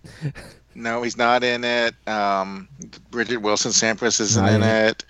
Um, yeah, and that character, he he liked to, but I'm like, I told him because Rachel and I went to see it. I remember that ele- Mhm. the electric te- techno. I'm like, we were all there. We were there. We might have even been at the same showing for all we know. It's possible. Um, and when you know when that voice, because they got, I felt they got it right. This is not a perfect movie at all. Uh, It's not, but it's infinitely better than Jean-Claude Van Damme's Street Fighter, oh, infinitely. which was a, a- a uh, it's was a sad way for Raul Julia to end his career. Yeah, oh, because man. I think he died right after. long, Maybe from yeah, shame. Right, yeah, in the middle of it. I, I know he was sick, and um, Man, that was just garbage. And I think I remember uh, I didn't even see that in the theater. I don't I think did. anyone saw it in the I theater. saw it Mugs and Movies, Dollar Theater, but saw it in the Yeah, theater. that's about all it was 'Cause worth. I just Um, again this list, man. You just reminded me how much I loved old Van Damme movies, Kickboxer, Bloodsport. Like those could all oh, be yeah, yeah, yeah, on my shame definitely. um because i well even like lionheart uh like I to be fair i at one point was such a van damme fan that if he was on a movie i was going to go see it hence street fighter so um yeah so i've come a long way as a movie watcher since i was a kid but uh enough about me let's get into one of your uh what are we on mike number two what do you got All right. I'm actually I was in the process of switching my number one because something has reminded me. So Mm, let me get back to our our work at hand here. Uh, again, I'll preface mine, and you'll be able to you should be able to pick it up. Would you like to know more? Click here. All right, so here we go. Starship Troopers, 1997, Nice. 63% fresh rating from Rotten Tomatoes, which kind of surprised me. Me too. 60% was a lot higher. 7.2 out of 10 IMDb rating, a 51 Metascore. All numbers that are not too shabby. Um, I've got to admit, this is one of the few films that I've actually told people to shut up in because Oh, I know my wife. I've dragged her to a lot of film. Um, th- this one, she's forgiven me a lot. The only one she really hasn't forgiven me for too much was uh, Thin Red Line, but we won't talk about that. Uh, Terrence Malick is an acquired taste. This one, I could tell she was already agitated, and I, I know it was a couple of teens behind me, and I put up with it, put up with it, and I finally just got up and told them. And uh, the funny part behind that is, well, one, you can't do that really anymore. Although I just did that at Power Rangers very recently, but the the parents of the kids, see, I told you, I told you, and I'm like, you should have told them more strongly. Um, anyway, I don't know what it was. I think they were riffing or just having a conversation. And this is again not highbrow cinema. Uh, it's you know, it's I, I don't know what they were doing, but they were just aggravating me, and I was done with it. Um, bad acting, galore, uh, gore galore all over the place, bugs all over the place, dialogue that's just laughable. neil patrick All harris sorts of Neil Patrick Harris, um, Dina Meyer, denise uh, richards Ca- hmm? denise richards Denise Richards, uh, Casper Van Dien. Uh, Mhm. You know, it's and uh, it's uh oh oh my god i can't think of his name um the from son 90210. the or son of the dude with Gary Busey's son, um, Jake Busey. Jake Busey with his plastic, his neon violin. Yep. Um, there's all sorts of things to love in it. It's slam packed with action. Oh. I'm sure if I'd read the book prior to it. I just realized I saw two of your it. movies, so I I, I won. Like, Oh, you win! Oh, yeah, yep. you're the big wiener. I mean, winner. Um, I I probably have a lot more sour taste in my mouth about it than I had if I had read the book. It's definitely. I think the numbers reflect its transcendence into cult status. mhm. Uh, I'm not alone in my like of the film. No, but and we're- honestly, it's not one that I'm uh, vocally sharing with as anybody as, as soon as I meet them. Dozens of animated movies from this franchise, though. There's like five or 6 Mhm, animated mhm. stories. That I Um, think stayed more true to the The books. the Heinlein's book and story. Yeah, but don't mess with the direct-to-video sequels. One of which had uh, Jolene Blalock from Enterprise. Um, yeah, don't mess with those. But like I said, I'm not out there vocally sharing it with everybody I meet as soon as possible. I gotta get to know you first, and then we can yeah. see if I- you like this or not. I really wish I was the kid you yelled at because I saw that in the theater. I don't think it was me though, but that would have been a really funny. Like, hey, wait, that's how we met. Um, uh, I, that would have been funny. I did like this in the theater. I think I've seen it maybe three times though. Um, it does not. It's not one that I would say like I'm a big fan of. I did come across this. So I was doing research like we, always do. Um, I already kind of had my list, but I was trying to like, I'm like, is there stuff I'm forgetting? Which apparently, yes, there's tons of movies that I was forgetting, but um, I saw that on a list. I'm like, I'm not, I don't love it enough to say that it's in my top five by any means. Because again, I haven't watched it. I don't own it. I did have a roommate though who was a big fan of it and had like all of those other movies. I think he had the straight to DVD remakes and the animated ones.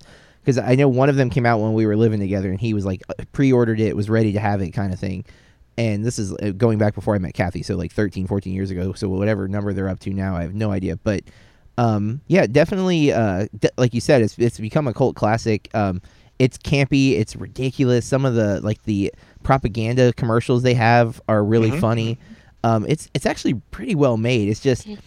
Um, I think it might have even been a little ahead of its time because people didn't know what to make of it because it, it has it kind of has, has like Evil Dead 2 tone, you know, where it's like the bugs are scary. Like they're Oh yeah. Um, in fact, two of, when we did our top five aliens last week, two two different uh, top what is it Mojo? I can't think of what not Box Office Mojo, but there's some kind of YouTube channel with Mojo in the name. I can't think of what it is right now, but they do top five list on occasion. Mojo box office or something. Well, no, because that's Box Office Mojo. Um, it's Mojo oh, or something. oh, sorry. Um, but it's uh they had two different alien lists, and on both of the lists they had an alien from um this movie that now all of a sudden I can't think of what it's called. Uh, Starship Troopers. yes, there, there you go. Man, my brain totally just like nope, you don't know anything. Um, but so yeah, uh, and I I remember a lot of this movie. It's it's slow though because we start with them like graduating high school before they join the Marines, and then Well, I think uh, they're in the middle of the battle scene and then they flash back. Okay, you're, you're right. Oh, You're right. But it, it does like it, it drags at times, right? And it, there's the big love story like between Denise Richards and is it Romeo is his name or something like that, right? It's Um, it is Rico. Rico- no. Johnny Rico. Rico. Okay, I knew it started with an R. Um, yeah, and yeah, it, it's you know it's there, and it's the long distance relationship, and then that not working out. Like it, I can see why one would be ashamed to admit liking this movie, but at the same time, I think there's a lot to like about it. So totally get it. I wish Verhoeven was still doing films. I don't. I'm digging through his filmography here, because I mean, when he was uh, doing the original RoboCop, oh my gosh, and um, oh gosh, he did Showgirls, which I, I think is on my honorable mention. Mm. To the original Total Recall.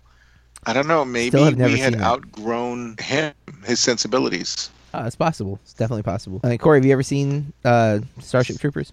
Bits and pieces. I've never sat and watched the whole thing. Well, there you go. Sorry, guys. Corey's not in on this movie. Um, Sorry. all right, Corey, what do you got for your number two? This this one I expect to get a lot of hate about. Oh, Um, so I grew up during MTV's heyday, back Uh-oh. when they played music and music videos, and I loved the VJs a lot. And my personal favorite was Pauly Shore. oh man. Oh, boy. yes. Um, this is it's 1993 son-in-law. No, hold on. Forever. Hold on. I What? just added this to my honorable mentions. This was one of the movies when Mike said the phrase biodome. It made me think of Pauly Shore's Biodome, which is also on my honorable mentions list because I like that movie too. I love Pauly Shore. So uh, in the I- army now, Son-in-Law, Biodome, Encino Man, all just added to my honorable mentions because I love. all And Jury four. Duty. I don't love Jury Duty. Jury Duty's awful. Um, and Encino Man. I said Encino Man. Love Encino Man. That's oh, I'm sorry. Sorry. no, sorry. no. That VHS was rewatched many, many, many, many times. Son-in-law, Same. son-in-law though had Tiffany Amber Th- uh, Thiessen, who was Kelly on Saved by the Bell. So childhood crush. So very easy to love son-in-law as a movie. and super weird, but I I just really loved Pauly Shore. But um I couldn't actually find a Metacritic on this one, so Not I had to dig a little deeper. You know, where um on IMDb they have uh like the links to the critic scores, Yeah. and Roger Ebert gave it two stars. Desson Howe from the Washington Post made it a point to call it dumb many many times. Oh man. I counted, I think, three or four. But um, I still love this movie. I think it's fun. I think it's funny, and yeah. But I know that like uh, one of my cousins is like, "Oh my God, Pauly Shore," and I'm just like, I can't even talk to you about it, you know. But um, yeah. So my number two is Son-in-Law. that one. I wouldn't say it would be a shame. It, Mm, if we wa- if we wanted to be take, you know, A lot of people Pretty- hate Pauly Shore. yeah, a lot of people. do. yes, yes, I get that, but um, I think a lot more people hate Carrot Top. But um, Fair enough.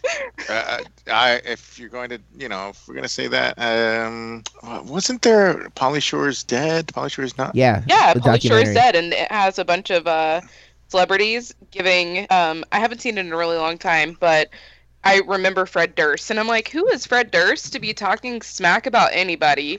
But yeah, I think they were Mhm. they were all his friends though. I think that were mainly talking crap about him because I he is in a I think he's in a Limp Bizkit video if I'm not mistaken. Maybe Faith because Faith has a lot of like backstage footage. Um, Oh, I it's if we I were gonna I do an know- episode on music, Limp Bizkit would be like number one of bands that I love that I'm ashamed to admit that I love. So just throwing that out there since we're doing this today. Um, but uh, I I don't know like Biodome I think is is a worse movie than Son-in-Law, absolutely. Yes, definitely. but I still love it. It's so funny. I, I laugh when they do the when they f- sniff each other's farts and tell each other what they had for lunch. It is so dumb, but I laugh every single time. Dig a little deeper. Like, oh my god! So like, I could probably have done top five Pauly Shore movies in order of what feel I'm like that ashamed would have of. been all of his movies. Yeah, well, he's only got like Yeah, I five. knew would have spotted your theme. I think. Yeah, yeah, but um, yeah, because I do. I, I in the army now is probably the one I like the least, to be honest. But um, that was mentioned today because you brought up uh, what's her name, Lori Petty. Lori Petty, who is uh in in the army now. Um, and Andy Dick, who is his best friend in that movie, and uh, I think the introduction to me as a kid of who Andy Dick was. Um, Mhm. but yeah, uh, his movies are stupid funny. I totally get why. Um, son-in-law, like, there's a scene where he's trying on chaps, but he doesn't put underwear on, so he's just got his butt like, there's so many stupid And- things. Even right when he gets off of the plane when they go to visit her family and he like is on the dirt and he's like acting ridiculous i don't even know what words to use but he's talking about middle america it i don't know Yeah, oh yeah, yeah, yeah. And he like surfs on, like he's like pretending to surf on the dirt, if I'm not mistaken. yeah, there's so many little things in that movie, and there's there's some contrived like you know conflict and things like that are are a little dumb and. Um, but for the most part, I love that movie. And then um, Encino Man though is my favorite for sure. Um, and you have some big name actors in that. Brendan Fraser, which apparently that is how you say his name, by the way. It's not Frazier, it's Frazier. Um, and What? yeah, I, just Douglas movies just had this discussion um, the other day. Apparently that is true. And then um, why can't I think of the guy's name? He's freaking. Uh, he's in. He's Rudy, and then he is uh, Samwise Gamgee. Sean- Um, Sean Sean Astin. Scott. Yes. Is it- Oh. I added the last name, didn't I? It's not there. It's Sean Ashton. He's in Encino Man. Like you have this pretty strong cast, uh, and then here's Pauly Shore, um, being Pauly Shore. And I still the quote. Weasel. I quote, I think all of those movies a little bit. Um, in fact, funny story. Um, one of the things I'm planning on doing this summer is I let my seniors pick movies for me to watch. Uh, I, I think I had 26 of them actually taking me up on the challenge of giving me a movie to watch, and most of them pick movies that they love. Three or four kids picked movies that they hate. Biodome was one of them, and jokes on them. I love that movie. So, what was the second one? uh, uh, Super Mario Bros, which is not on my list because I do not love Oh, that movie. Oh, jeez that that I- was that was Oh. hateful. But That's like i watched that requesting like a year Iran. ago another joke on them though. I've seen Super Super Mario Bros. I can sit through it. It's not so bad. Um, it is bad, but I can sit through it. So, and I do like John Leguizamo in almost everything that he's in, including the stupid movie The Pest. Let's move I like on the to. pest. I like the pest. Uh, Most people think it's stupid, but I agree. Um, my number two, um, may have I may have another little thing on this one. Um, I'm I didn't used to be ashamed to admit that I like this movie. It's only because of the flux of this type of movie that have made people say this one is one of the worst, and it hurts me inside because I'm willing to bet that on all three of our lists, this is the only movie that has a tat I have a tattoo of on my body. Um, Ah, and so that says something because not only now do I have to not mention this movie in terms of conversations, um, but I have it uh, tattooed on me because I was such a fan of this movie, and I still like it. And more particularly, I like Thomas Jane in this movie and as this character, Mhm. which is 2004's The Punisher.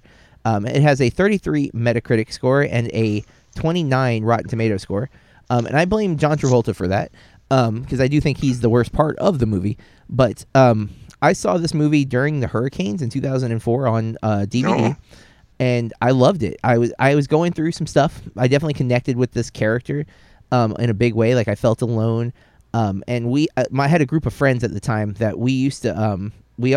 One of the, us went to Universal and they he bought everybody a shot glass with a Marvel character on it, and I was Captain America. He bought me a Captain America because I was the Boy Scout. I was the goody two shoes. I was the one who didn't break the rules. I didn't do drugs, and I was cool with that. When that friendship ended with that whole group, I felt alone. I felt betrayed. Like all of my family was gone. And then I watched The Punisher, and I was like, "Yes, that is me now. I am the Punisher." And I clicked with this character on a way I like. I knew the character. I'd seen. I even saw the Dolph Lundgren one when I was a kid. Um, Oof. yeah, that's a bad one, but I'm not gonna defend that one. I don't like that one. I still like this movie. Um, Kevin Nash as the Russian. You get John Travolta playing, you know, hamming it up quite a bit. But I thought Thomas Jane was a fantastic Punisher. So much so that if you haven't seen uh, the short on YouTube called Dirty Laundry, you should check it out. It's pretty freaking great. Um, but and there's a song man well it, we get the song from Seether with amy lee uh, broken which is a really great song that's from the soundtrack of this movie but also inside the movie there's one villain who comes to kill him and, and sings him a song and i love that song like so much um i love this movie and now that there's so many superhero films this one is considered one of the worst and it's it's in it's spoken al- alongside of fantastic four not the most recent one but the original two and um, what's the other really? Oh, and Daredevil. It's like in that list, and I don't think it's fair that it's in that list. I don't think it's as bad as those movies. Are there problems? Yeah, it was an early comic book movie, and it had very little, bu- you know, low budget. And while he, this character is loved by comic book fans, he's not one that's easily relatable because he kills people. So you know, now Deadpool has proven that wrong because Deadpool is just like, yeah, whatever. But Deadpool also gets a lot of credit of being the first R comic book movie, which is such a mistake. Blades are, Punishers are, um, you know, Mhm. and then Punisher Warzone, which is not one I'm defending. Uh, that goes real hard R, like super fast. Um, it's very comic book art too. yeah, yeah. But the first opening sequence in that movie, the first like fight sequence in that movie is brutal and pretty awesome. But then it goes downhill. But this movie, um, it's much more like grounded and it, it it's there's some cheesy characters. I think that kind of hurts the seriousness of the film. But I, I really like Thomas Jane as the Punisher, and uh, it's one that I am now ashamed to like, but I still do like. All right. That's my number two. Let's get into our number ones. Unless I'm sorry, I don't mean to cut you guys off. I just know that Mike's got a deadline for nine o'clock.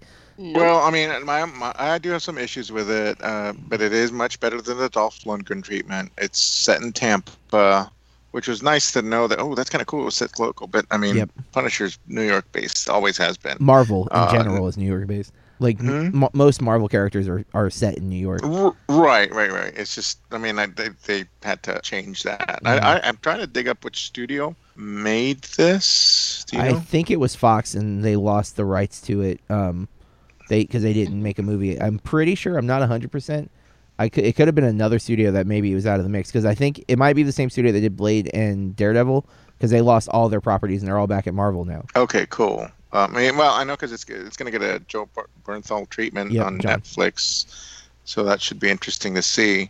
This was, I mean, again, hmm, I like it more than I dislike it. I'll say that. Well, the logo that he wears on his shirt is tattooed on my shoulder.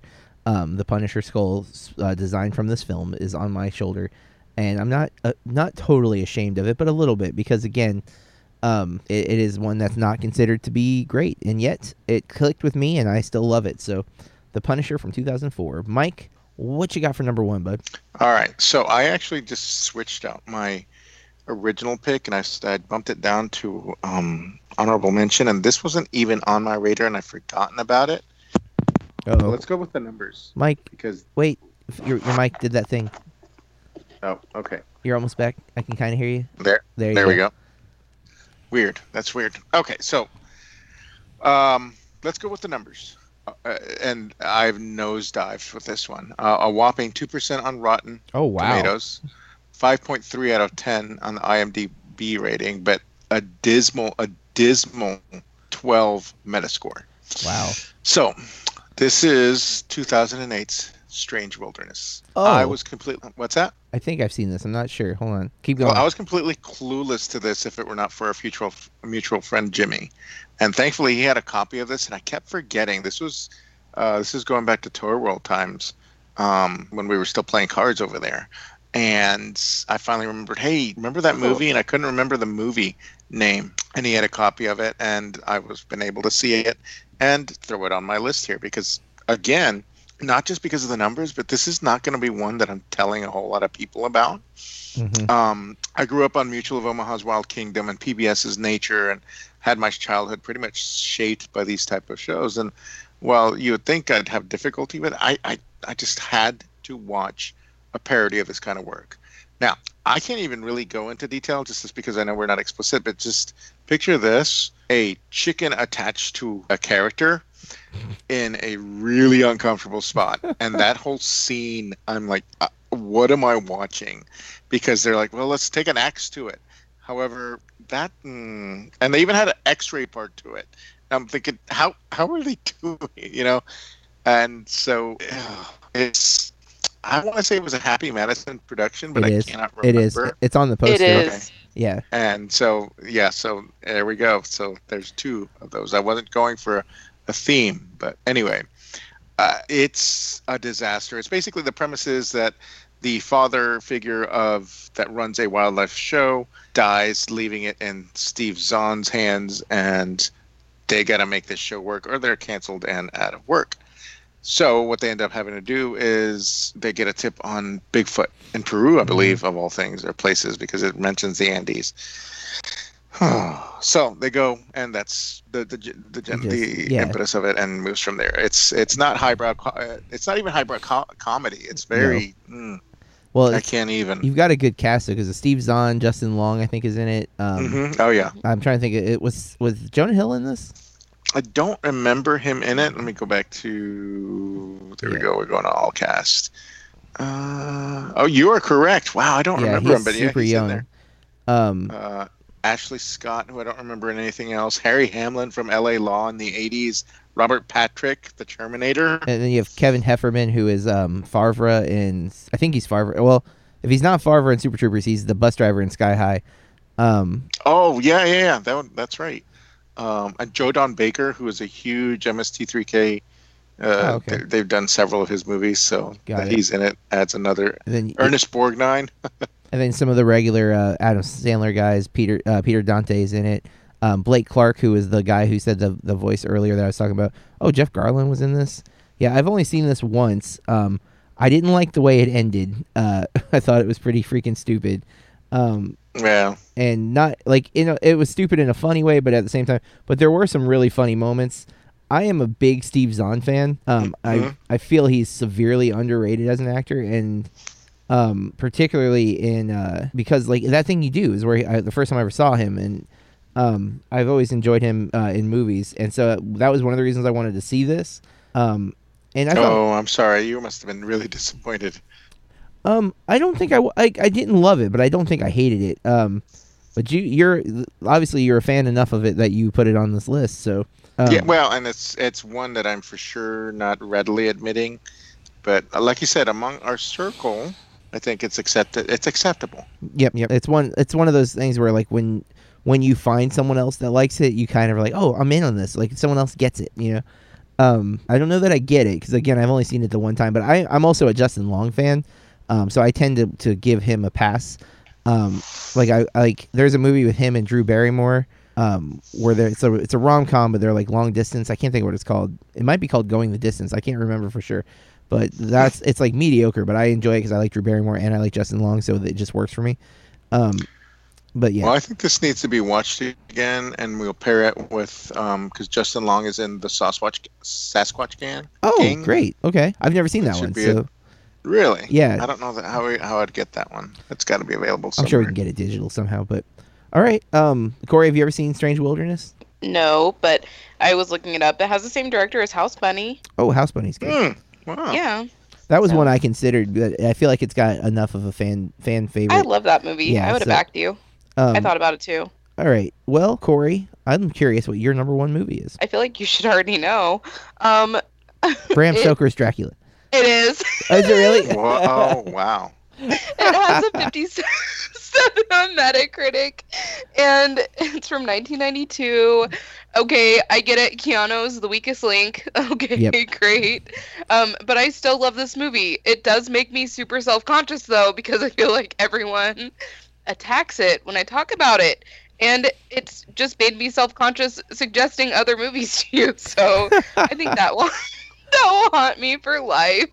Um, but anyways, yeah. Yeah, I, I totally get. I mean, obviously, this movie has its uh, fandom. Um, Mike, are you a fan of it? Um, I remember seeing it at the theater. Oh, have jealous. difficult time with Keanu. Yeah, big time. I, Same. mm, Mm, Inferno. And I really, uh, it's not Winona Ryder Yeah. in it, so I should like it. Mm, but she's bad in I it. think too. that's because I can forgive her a lot. I can forgive her a lot. I love So her. I'm gonna go like- more like than less like. well, her her. And I uh, love Gary Oldman as Dracula. but And man, Tom Waits wasn't Tom Waits. Uh, yeah, Yeah, he- he- he's the, What- the the loyal subject who wants to be a vampire. Mhm. I don't know what to call that, but Mhm. um, yeah, it, it's there's some interesting filmmaking techniques that uh, Ford Coppola uses. He uses some old school methods like the uh, shadow screens, you know, where he has like the shadow puppets and stuff like that. Um, to do some of the fight scenes, but some of the story is just so out there. And then there's the unnecessary three naked vampires attacking Keanu. Like, it's just it's But that's what they did. I think that was in the story.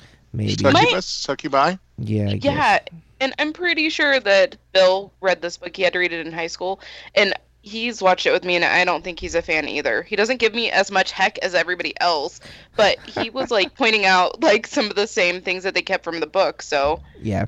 Well, Probably I've never right. read the book, so I'm not using that as a basis of my comparison. I, I, haven't just either. I and but to be fair, I have also found I generally don't like vampire movies. Um, uh, I like Dracula, the original Dracula. I like Blade, which is one I probably could be ashamed of. But, um, you know that's that's the gist of it for me. All right. Um. So Corey, your number one fun pick because I know you really do like that movie a lot too. So being ashamed of it, I feel like I kind of feel bad because I definitely feel like I made you ashamed of it. um, you did, So and then every time I suggest a movie now, but it, it didn't it didn't help. And It's like I know for a fact anytime I play something for somebody that I really want them to love, I'm watching their reaction. So you recommended that movie and you had to sit with me while I watched it and I was not quiet about my distaste for things. it was a horrible experience.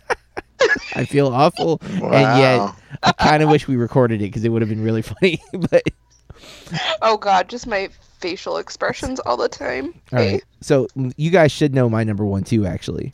No guesses? All right. Mm, I feel like- Well, then Dang it's it. it's time to swing on a star, you guys. Um, as my number one has a 17 on Metacritic, and if I'm not mistaken, a 26 on Hudson Rotten Hawk? Tomato. It's Hudson Hawk. Um, from Oh yeah, 1991. yeah, yeah, yeah. We should have guessed that. Yeah, you definitely should have. Um, this has been on a list, so it's one I have admitted to being a fan of in the past, but I immediately regretted it because Mike gave me so much crap.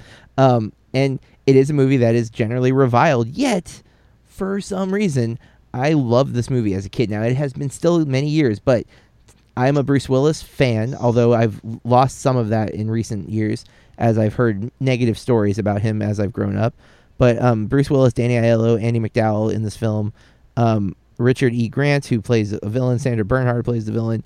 Um, looking to see anybody else. David Caruso uh, as Kit Kat, gotta love that. Um, most of these other people. Oh, well, Frank Stallone's in this movie. That's funny. And it is uh, still to this day the reason why I, f- I ever tried cappuccino. Um, as our lead character Hudson Hawk is desperate to get a cappuccino. It's a plot device throughout the film. Never can get uh, a cappuccino that's perfect until the end. And um, so I always wanted to have one when I was a kid, and I finally did. And it is still a drink of choice for my myself. Um, and I love this movie. It's campy. It's silly. Um, there's a part where he's uh, riding on a stretcher down the highway attached to the ambulance, and um, the the bad guys are driving the ambulance, and it they get in a wreck and it blows up, and he's like, Mario, Caesar, are you okay? And I don't know why, cracks me up every time. I love Bruce Willis, and this is just one of those movies for me. It works on a big way. Um, it's got silly action. It's pretty funny. There's some inventive but stupid cat burglaring moments, and again, the singing on a star song as their use of a timer.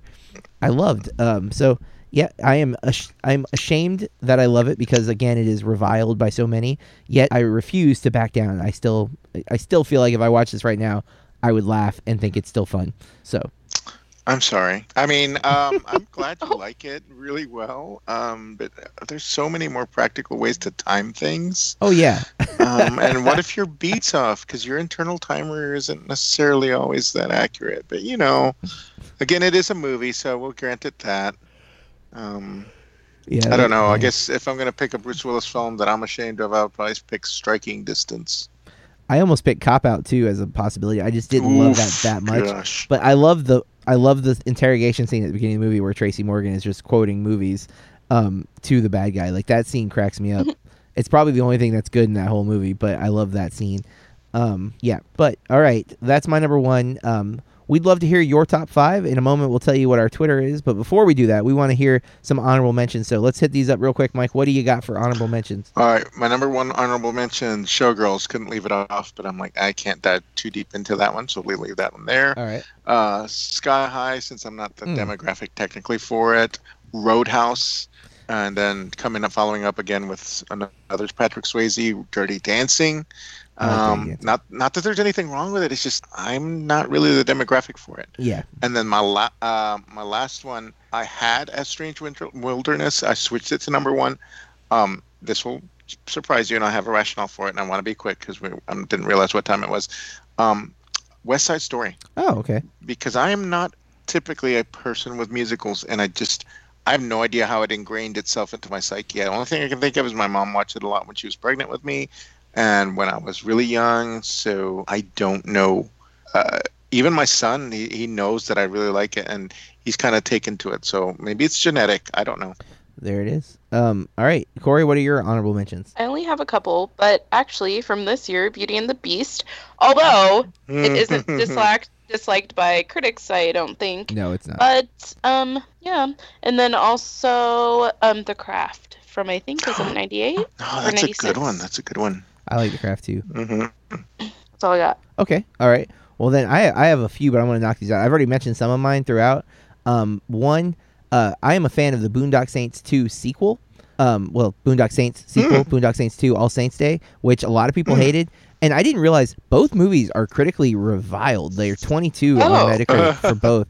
I had no idea the first one was hated by critics. I, I found that one through a, a friend, um, and I love Boondock Saints. And when Boondock Saints 2 came out, I bought it immediately. And I, I love it. it. It does rehash a lot of the plot and a lot of the uh, film aspects from the first film, but I enjoy it. The arguments I've heard about it are that um, there are other movies that do the same thing better. I don't know what they are though, so I don't I don't know if they're any good. But um, the proposal with Ryan Reynolds and Sandra Bullock, um, big fan of rom coms in general, and that's one that um, you know I think is pretty great. Um, I was w- probably one of the only critics who gave a positive review for Angry Birds, the movie from last year. Um, I thought it was entertaining and enjoyable. Jason Sudeikis, I am a big fan of, so just worked for me. Um, the Rocker with uh, Rainn Wilson, um, Emma Emma Stone, Josh Gad, who have both gone for big careers, but uh, I don't think this is the movie that launched them by any means. And then Teddy Geiger, who was a musician turned actor for this movie. Um, I like it a lot. Jane Lynch is in it. Um, it- it's it's very funny. Uh, Aziz Ansari has a really small part that's pretty funny.